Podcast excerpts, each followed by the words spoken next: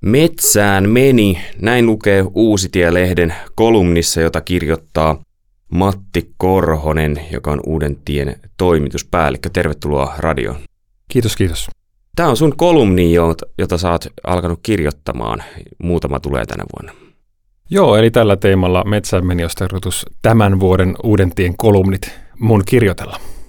Ja metsään oot myös menossa. Kerrotko vähän, että minne oot menossa ja miksi? No metsään on aina mukava mennä, mutta tota, nyt ollaan lähdössä vähän pidemmälle äh, matkalle tuossa kesä-heinäkuun vaihteessa. Itse asiassa mä en ole varma, onko siellä kovin korkeata metsää, kun se on enemmän tuota Norjan tunturi ylänköä, että siellä, siellä on vähän aavampaa sitten maisemaa, mutta 26.6.-6.7. järjestetään kansanlähetysopisto ja yhdessä tämmöinen tunturivaellus, eli Pohjois-Norjaan Finnmarkin alueelle. Ja sun seuraksi lähtee vetäjäksi sinne Ilkka Rytilahti. Kyllä.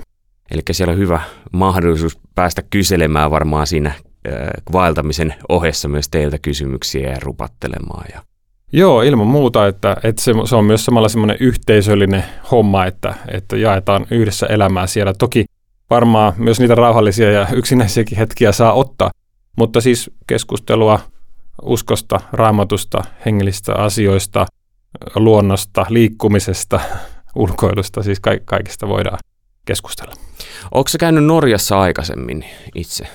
Joo, oon mä, oon mä muutamaan otteeseen käynyt. Et viime syksynä tehtiin kaverin kanssa semmoinen vaellus tuolta Kilpisjärveltä lähdettiin, käytiin Norjan ja Ruotsin puolella, kolmen valtakunnan ra- vaellus. Ja, ja tota, niin sitten me ollaan käyty perheen kanssa, tehty muutama reissu sitten tonne.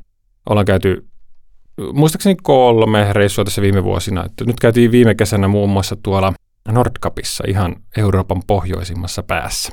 Milloin sä oot ensimmäisen kerran lähtenyt tämmöiselle vaellusmatkalle jonnekin? No armeijan kävin, mutta siellä nyt en oikeastaan hirveästi ollut, ollut niin kuin leireillä. Et mä, mulla oli sellainen palvelus siellä. Mä olin varusmies pappina ja, tota, ja sitten tota, se, se aika oli sellaista, että mä en hirveän vahvaa semmoista kosketusta niin leirielämään saanut siellä. Toki nyt joitain öitä, öitä oltiin, mutta sitten tota, tässä oikeastaan viisi vuotta sitten yhden kaverin kanssa alettiin alettiin tota, tekemään tällaisia vaelluksia. Ollaan nyt joka vuosi, joka syksy tehty tämmöinen, jossa kilometrimäärät on ihan hyvät, mutta ollaan aika nopealla aikataululla menty, että 1-3 yön tämmöisiä pikavaelluksia. Mutta viime syksynä tosiaan 80 kilometriä tuli kolmen yön, yön tota, taktiikalla, että tota, nyt olisi tarkoitus lähteä vähän pidemmäksi aikaa, eli tämä meidän kesä-heinäkuun vaihteen vaellus olisi kahdeksan päivää maastossa. Miten sulle muuten, kun tämä vaellusmatka, johon nyt nytkin tässä ihmisiä kutsutaan mukaan, niin siellä on raamattuopetusta myös. Niin millä tavalla sä koet, että se raamattuopetus eroaa esimerkiksi siitä, että se on luonnon keskellä kuin että se on tuolla salissa? Vai onko sillä mitään eroa? No tietenkin sit, no onhan siinä nyt ihan tämmöinen käytännöllinen juttu, että siellä ei ole istuta, istuta semmoisilla pulpettia takana tuoleilla eikä ole mitään valkokankaita. Tietysti se, se muodostaa semmoisen oman mutta kyllä mä ajattelisin, että varmaan semmoinenkin näkökulma tulee siitä, että, että kyllä raamatun aikana ihmiset eli tavallaan lähempänä luontoa.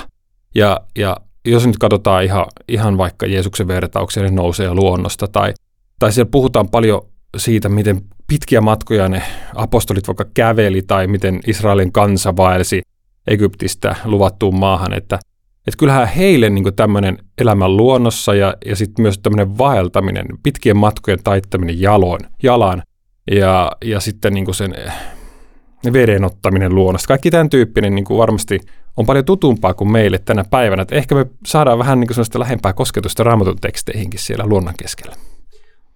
Kun sä nyt oot muutama vuosi sitten vielä innostunut tässä korona-aikana vielä enemmän, niin kuin sä kerrot tässä ensimmäisessä kolumnissa, tässä ensimmäisessä metsään meni kolumnissa, niin ootko sä jollain tavalla huomannut, että sun suhde Jumalaan on muuttunut tai suhde raamattuun, tai ootko sä tehnyt sen äärellä enemmän löytöjä?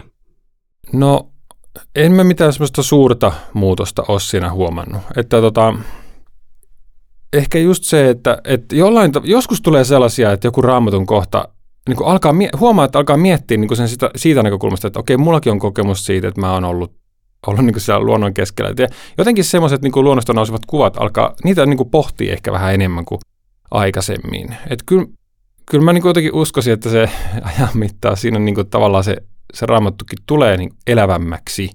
Että jotenkin mä oon kokenut pitkään, että olen ollut semmoinen kaup- niin kuin si- sydämeltäni kaupunkilainen ja sisäihminen ja, ja tietyllä tavalla se on ollut vähän niin kuin vieras se maailma. Ja sitten nyt tässä viime vuosien aikana on niin kuin innostunut enemmän, enemmän ja enemmän niin kuin liikkuu. Tai tässä, että se luonnossa liikkuminen ei ole vaan sellainen, että mä käyn siellä, siellä jotenkin pois siitä normaalista arjesta, vaan että ehkä että se luonto on alkanut enemmän tuntua semmoiselta kodilta, että ei mulla niin kuin kiire täältä pois. Ja tässä, tässä, tässä on niin kuin, niin kuin hyvä olla. Ja tämä on niin kuin myös sitä Jumalan luomaa todellisuutta, tai ehkä jopa vielä enemmän kuin se, mitä me ihmiset ollaan rakennettu, niin kuin rakennukset ja sisätilat ja tämmöiset.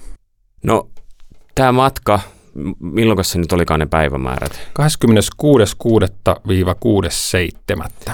Niin kenelle sä erityisesti suosittelet sitä? No, jos sua kiinnostaa ulkona liikkuminen ja kaunis luonto, ehkä myös semmoisille, jos, jos kaipaa semmoisesta arjesta vähän, vähän pois, semmoisesta oravan pyörästä ja kiireestä pois, niin erityisesti heille, mutta siis kyllä ihan kenelle tahansa, jos on su, sille normaalikuntoinen. Että ihan jos on niinku tosi niinku raskasta liikkuminen, sitten voi olla, että se on vähän liian rankka. Että me tehdään semmoisia noin 10 kilometrin päivämatkoja rinkan kanssa, mutta, tota, mutta ei vaadi mitään semmoista erityistä niin urheilija, urheilijakuntoa, mutta että semmoinen perus normaalikuntoinen ihminen. Tietysti sitten varmasti, jos on, jos on erilaisia sairauksia, niiden kanssa varmaan sitten henkilö tietää itse, että millä tavalla pystyy tuommoisen tuommoisen tekemään. Että kahdeksan päivää olla siellä maastossa ja sitten siinä on, siinä on pari matkustuspäivää päälle. Ja ilmoittautuminen onnistuu missä? No kannattaa ehkä netissä käydä kansanlähetys.fi kautta tapahtumat kautta tunturivaellus viiva 2023. Tai jos sä googlaat, hake, haet netistä kansanlähetystunturin vaellus 2023, niin varmasti löytyy. Tai sitten voit soittaa suoraan Ilkka Rytilahdelle 041 545 3045. Ilkka osaa vähän tarkemmin, hänellä on pitkä kokemus näiden vetämisestä, että mä itse olen on nyt ensimmäistä kertaa sit vetämässä tämmöistä tämmöistä retkeä. Toki voin itsekin vastata siihen, mitä multa kysytään. Ja niin teit nytkin. Hei, kiitos kun olit vastaamassa, Matti. Kiitos.